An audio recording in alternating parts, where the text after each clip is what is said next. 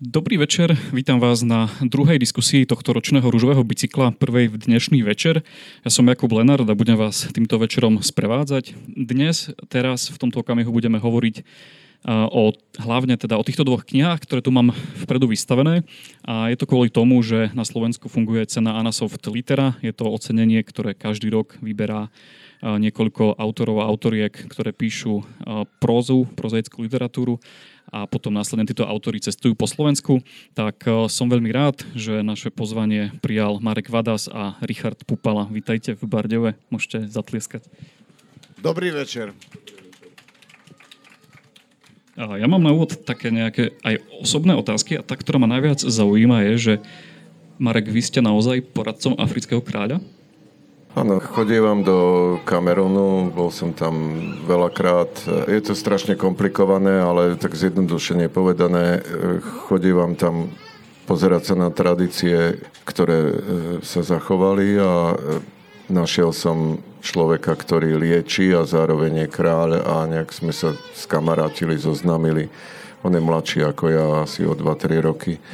To nie je kamerunský král, v Kamerune je 300 národov a v jednej časti Kamerunu e, sú kráľovstva. Čiže to, ten král vyzerá v porovnaní s, so Slovenskom ako primátor alebo teda starosta. Čiže má pod sebou, čo ja viem, tento, toto kráľovstvo má okolo tisíc, tisíc ľudí a ja som tam v rade starších, e, to je 10, 10 ľudí, ktorí radia kráľovi. Čo to obnáša?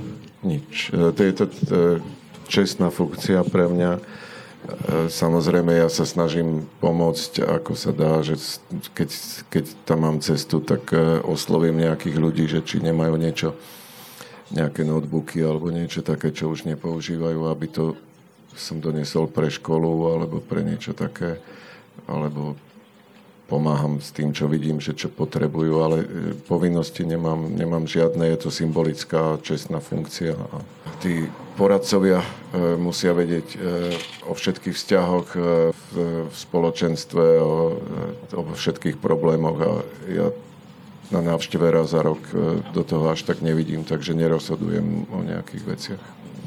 Mám ešte jednu africkú otázku. Aká je to krajina? Ako si to máme predstaviť? Aký je tam život? No, dlho som tam nebol, pretože je tam vojna, čiže teraz je tam život zlý. Kamerun je Afrika, Afrika v malom, keď všetko, čo si spomeniete, čo sa rozpráva o Afrike, tak všetko sa dá nájsť v Kamerune. On je taký zmenšený, on je úplne v strede, ale siaha od, od dažďových pralesov až po púšť.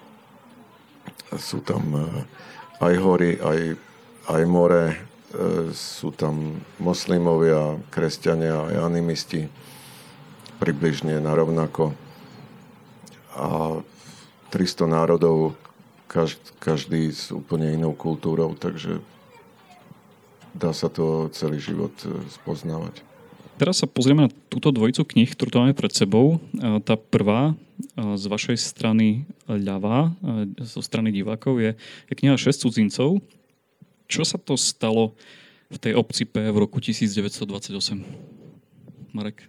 Tam vtedy boli hody a na hodoch sa zišli muži v miestnej krčme a dohodli sa, že idú vytrestať svojich susedov rómskych e, z osady a pripravili si, pripravili si zbranie aj strelné, aj rôzne rôzne náradie polnohospodárske a nože a vybrali, vybrali sa z rôznych strán ob, obklúčiť e, rómskú osadu a e, niekoľko hodín, 3-4 hodiny vlastne mučili, týrali, zabíjali svojich spoluobčanov.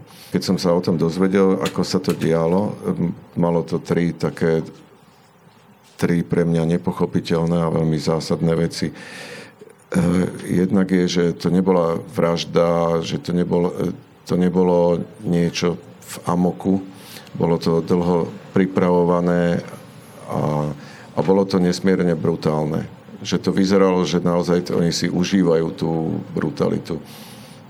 A boli to úplne obyčajní obyčajní ľudia, ktorí chodievali každý každú, neviem, kedy sa chodí do kostola, v nedelu, každú nedelu do kostola. A boli to veriaci a slušní otcovia rodín. A to je, to je prvá vec, ktorá, ktorá bola pre mňa taká, taká zarážajúca. Druhá vec bola, ako prebiehalo vyšetrovanie.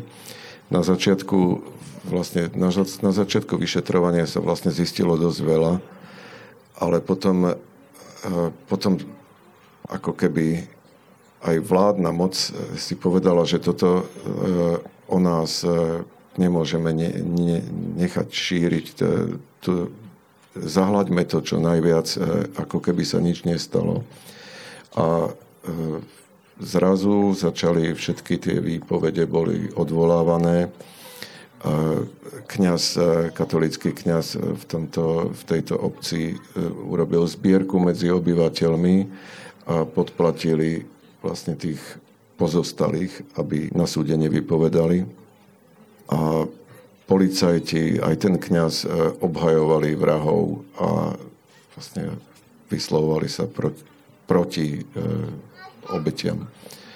No a tretia vec je, že, že to zostalo naozaj naozaj zavreté, ako keby sa to nikdy nestalo. To, tá tretia vec ma zarážala najviac to ticho, že nikto o tom nevie, že takéto veci sa u nás stávajú. Ako to, že to vlastne potom vyplávalo na poruch? Ako ste sa k tomu vlastne dostali, do, k tejto téme? Dostal som sa k tej téme, pretože podľa zákonov e, sú nejaké policajné zápisnice nejakých neviem koľko rokov, 75 alebo koľko, 80 alebo neviem koľko rokov sú utajené a potom sa otvárajú. Ja som mal jednu poviedku, tú prvú, ktorú som napísal o malom postihnutom chlapcovi, ktorý sa zamiloval do dospelej Rómky, ktorú zabili. Snažil som sa zistiť, že či, či tento príbeh môžem umiestniť na Slovensko, či sa niečo také u nás mohlo stať.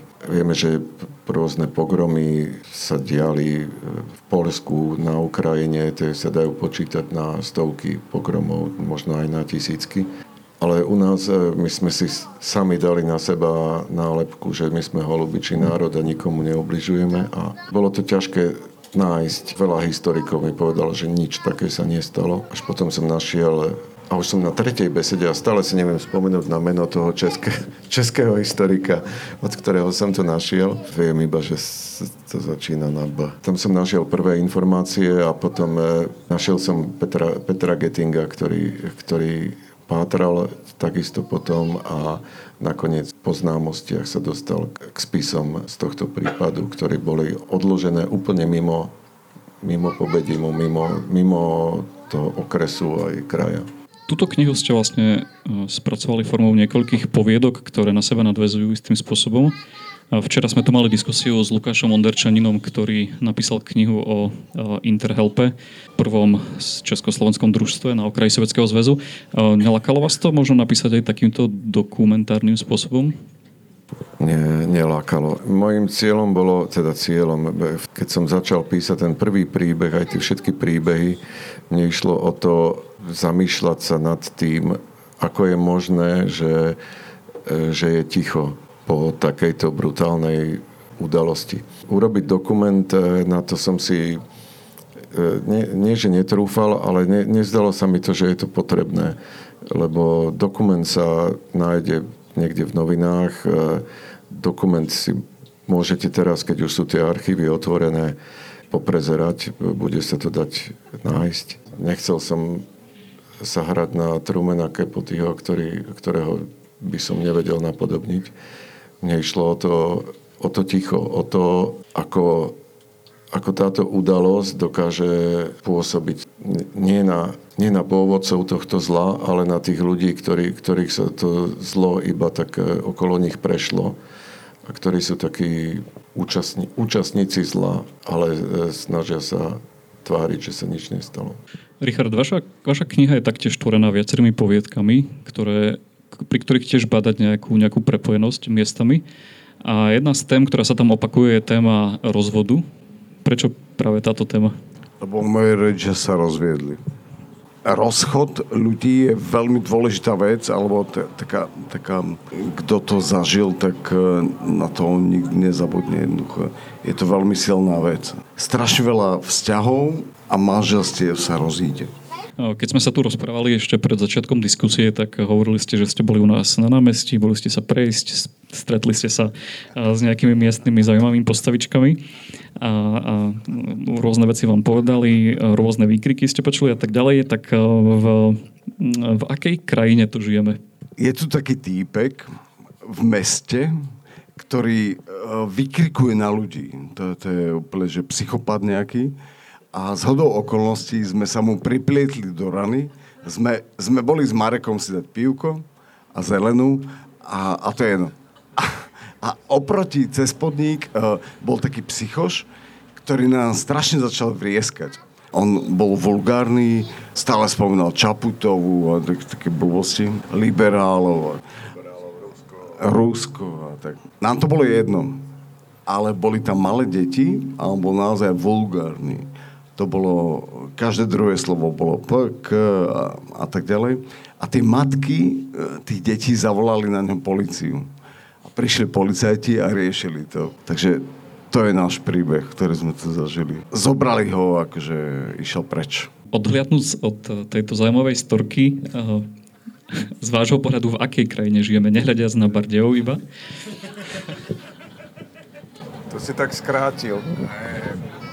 Uh, ja, ja som to skrátil. Uh, tí policajti prišli a ho poslali preč. Boli, boli veľmi slušní, mali pelendreky, naozaj boli takí, že som veril, že prišli uh, slúžiť a chrániť.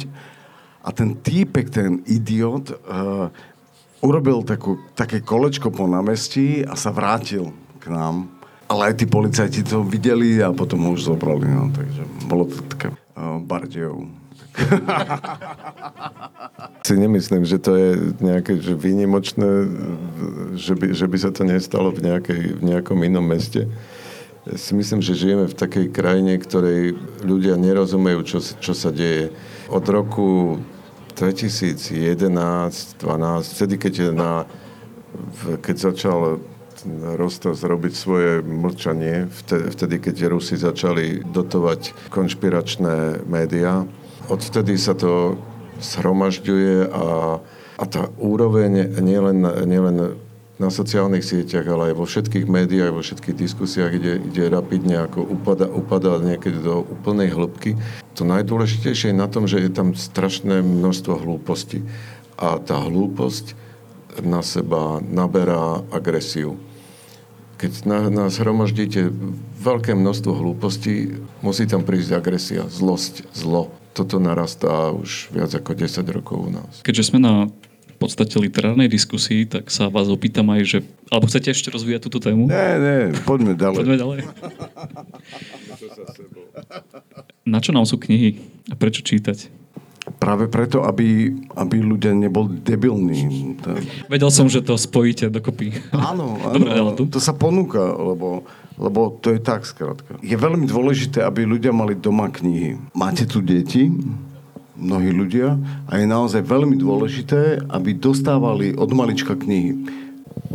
No, keď začala vojna na Ukrajine, tak ja som mesiac nedokázal sa sústrediť na nič. Nedokázal som nie to, že písať, nedokázal som vôbec nič čítať. Strašne dlho mi trvalo, kým som sa, kým som sa dokázal prehrísť viacerými stranami, pretože som bol úplne zničený tým, čo sa deje. To čítanie pre mňa to nie je ani, ani útek e, od, od reality, e, ale je to, je to pre mňa ako ten spôsob, spôsob života, pretože keď, e, keď čítam, tak snažím sa uvažovať, robiť dialog s tým človekom, ktorý, ktorý to písal. Ja tam nehľadám žiadne žiadne odpovede v tých, e, v tých knihách, ale e, hľadám tam otázky, o, o, o ktorých môžem potom rozmýšľať. Teraz je ten čas, keď sa môžete pýtať našich hostí aj vy otázky. Ja som si už e, skontroloval, že môj kábel dosiahne až do druhého radu, takže ak kto z vás má otázku, tak klasicky sa prihláste, ak vám prídem a môžeme to tu rozpúdiť na rôzne témy, ktoré sme načali. Zdravím mňa len Ja som nezastrehol, že kde nastalo to, kde vymastili tých cigánov. To bolo e, Pobedím. E, Pobedím je malá, malá obec tisíc obyvateľov, to malo aj vtedy, aj teraz. Je to pri Novom meste nad Váhom, niekde medzi Novom mestom a Piešťanmi. A keď, keď povieš vymastili, tak len aby si vedel, že to vymastenie, že to je, že zabijú dievčatko 6-ročné pištolou. To je to vymastenie. Alebo, alebo vyťahnúť človeka hákom do úst a vyťahnú ho tak, že mu roztrhnú tvár a potom ho dopijú. Alebo, alebo neviem, že či to mám hovoriť, neviem, koľko je, aké je tu osadenstvo. Vyváľané v perí boli obete. Proste niekoho mučíš, zabíjaš. A bolo tam 6 mŕtvych a množstvo, množstvo ťažko zranených. To ne, nebolo, nebolo to len 6 obetí. Ten príbeh je o tom, že približne 8% ľudí dokáže zabiť e, svojho suseda. Ľudí, s ktorými sú spolu, majú chuť zabíjať. A v populácii to tak je. A tie emócie, keď prestane fungovať rozum, tie emócie sú veľmi nebezpečné. A ešte, aby som doplnil, tam e, je to asi, asi tisíc obyvateľov, to malo aj vtedy, aj teraz, a asi 100 obyvateľov bolo rómskych. E, bolo, bolo tam 10 domov, v ktorých žilo tých 100 ľudí a malo, mali 8 kováckých dielní a pracovali aj v, e, na, na iných miestach, takže neboli to úplne, že čisto príživníci, ktorí by sa živili krádežami. Oni pracovali pre túto komunitu, obovali im kone, pracovali. Boli to, boli to susedia a keďže e, počas toho procesu vlastne nikto za vraždy nebol potrestaný, boli tam tri tresty na dva roky za výtržníctvo a po roku boli prepustení a vrátili sa vlastne všetci. Tam boli tých, e, tých aktérov bolo, boli desiatky, boli ich okolo 60, ktorí sa, ktorí sa toho mučenia zúčastnili. A oni potom chodili okolo tých pozostalých, spolu, spolu ďalej žili. Všetci tí vrahovia a tí, ktorí tam boli, majú krásne pomníky, kríže na cintoríne a tie obete, obete nemajú žiaden, žiaden krížik a ani nie sú nikde spomenuté, že sa taká udalosť stala v Pobedime. Ani, ani v kronike, ani, ani nikde. Máš niekto nejakú otázku? Tak vyťahnem ja záložnú. Na čom, na čom práve pracujete? Ja pracujem na zbierke poviedok, takých strašidelných. Druhý zošit sa to volá. Druhý černý zošit. Mám rád ten žáner. Ja píšem pomaly a toto som skončil pred rokom, túto knihu a ešte som sa nikam nedostal s ničím novým, ale čo sa týka detskej literatúry, ja som mal dve knihy detské. Jedno je Útek, ktorý je dosť ťažká téma o vojne a úteku. Druhý je taký detský veselý psychologický horor. Po, po tej veselej knižke som sa snažil nájsť e, tému pre deti, ktorá by bola úplne najdesivejšia snažil som sa spojiť vojnu s vyhnutím živočíšneho druhu. Volá sa to posledný nosorožec, ale ešte stále som nenašiel ten, ten spôsob, ako, ako to podať, ale už vzniklo asi 10 verzií a nejako to budem musieť skombinovať. Tak by ste nám ešte mohli na záver dať nejaké knižné typy. Knižné typy. E, ja som aj napísal o jednej knižke, ktorá ma úplne zarazila tým, ako je napísaná. Je veľmi tenučká knižka afrického autora Mohamed Diop.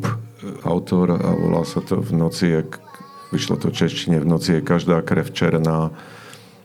Je to pohľad e, afrického mladého človeka, ktorého zavolali do prvej svetovej vojny. Je to plné brutálnych opisov, ale aj nádhernej poézie, aj tieto šmrcnuté aj africkými mýtmi. Teraz povedz ty, možno si spomínam. Ja sa pridávam k Marekovi. Čítal som dve kapitoly z toho románu, som si to zobral e, na cestu, ale potom som mal nejaké iné veci.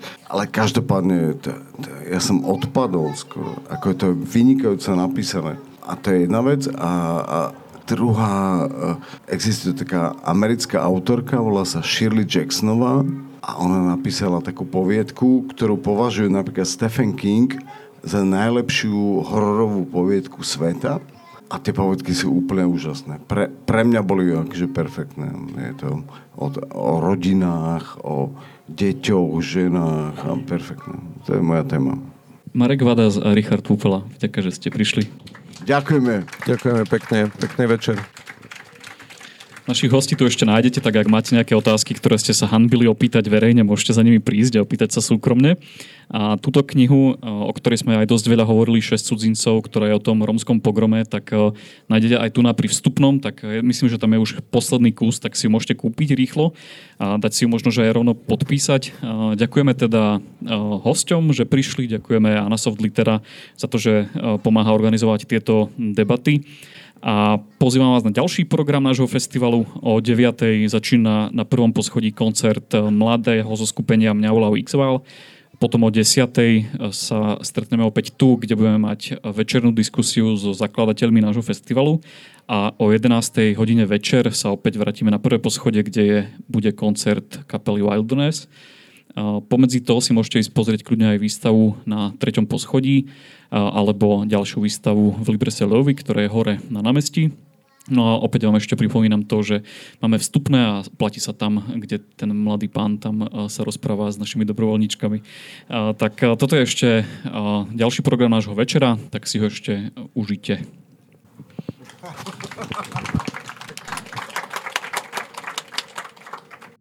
Toto bol podcast občianského združenia Kandeláber.